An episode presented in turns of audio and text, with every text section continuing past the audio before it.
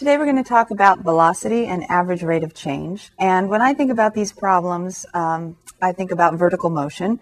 And when I think about vertical motion, I think about Wile E. Coyote from The Coyote and the Roadrunner. Now you're just going to have to kind of accept this as an abstract version of him because I'm not a cartoonist. But if you imagine Wiley. Coyote standing way up on top of a 192 foot cliff, and down here somewhere is the Roadrunner running through, and he wants to catapult himself directly upward. That's important for these problems. Directly upward using maybe some sort of spring mechanism that he's going to stand on and get catapulted for, from he's going to, if he goes directly up, then he's, his path is going to actually follow a parabola, and then he's going, going to land somewhere down below, and presumably he's going to land where the Roadrunner is, right? He's got some little plate of food down here to entice the Roadrunner, and then he's going to catch him with his catapult. Now, the problem is, Wile E. Coyote doesn't think about gravity, does he, or acceleration due to gravity. And acceleration due to gravity on this planet is negative 32 feet per second squared.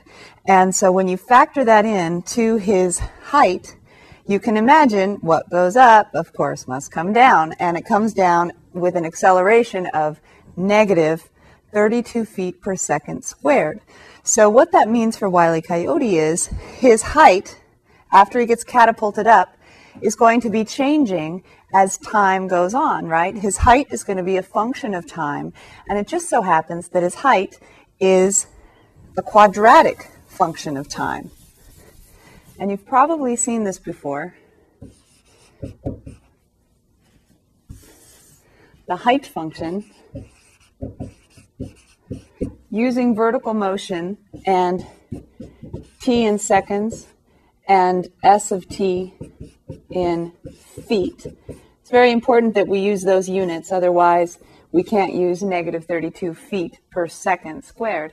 So his height, we call it S of t, and it's equal to negative 16 t squared plus whatever his initial velocity is, that's determined by that bouncy spring, right? His, that projects him up directly upward with a certain initial velocity, we call it, plus his initial height. Now, these symbols, these little zeros here, mean initial at the beginning. And if I just talk about S of zero, that means his height at zero seconds you can see that negative 16 times 0 squared, that this term doesn't, doesn't show up, right? V naught times 0, that term goes away. And all we have left is the constant term. And that's why they call the constant term S sub 0 for the height at time 0. But we don't like to write all this, so we just write S and then subscript 0. And so that's our initial height. Initial height. Similarly, this little V naught, we call it V naught, not for zero, is the initial velocity. If the object, or in this case, the cartoon coyote, is projected directly upward or directly downward or just not at all, just drops, then we can talk about the initial velocity and we can use this formula, S of t negative 16t squared plus v naught t plus s naught. What I want to make sure is clear, this is only if you're going strictly up or strictly down.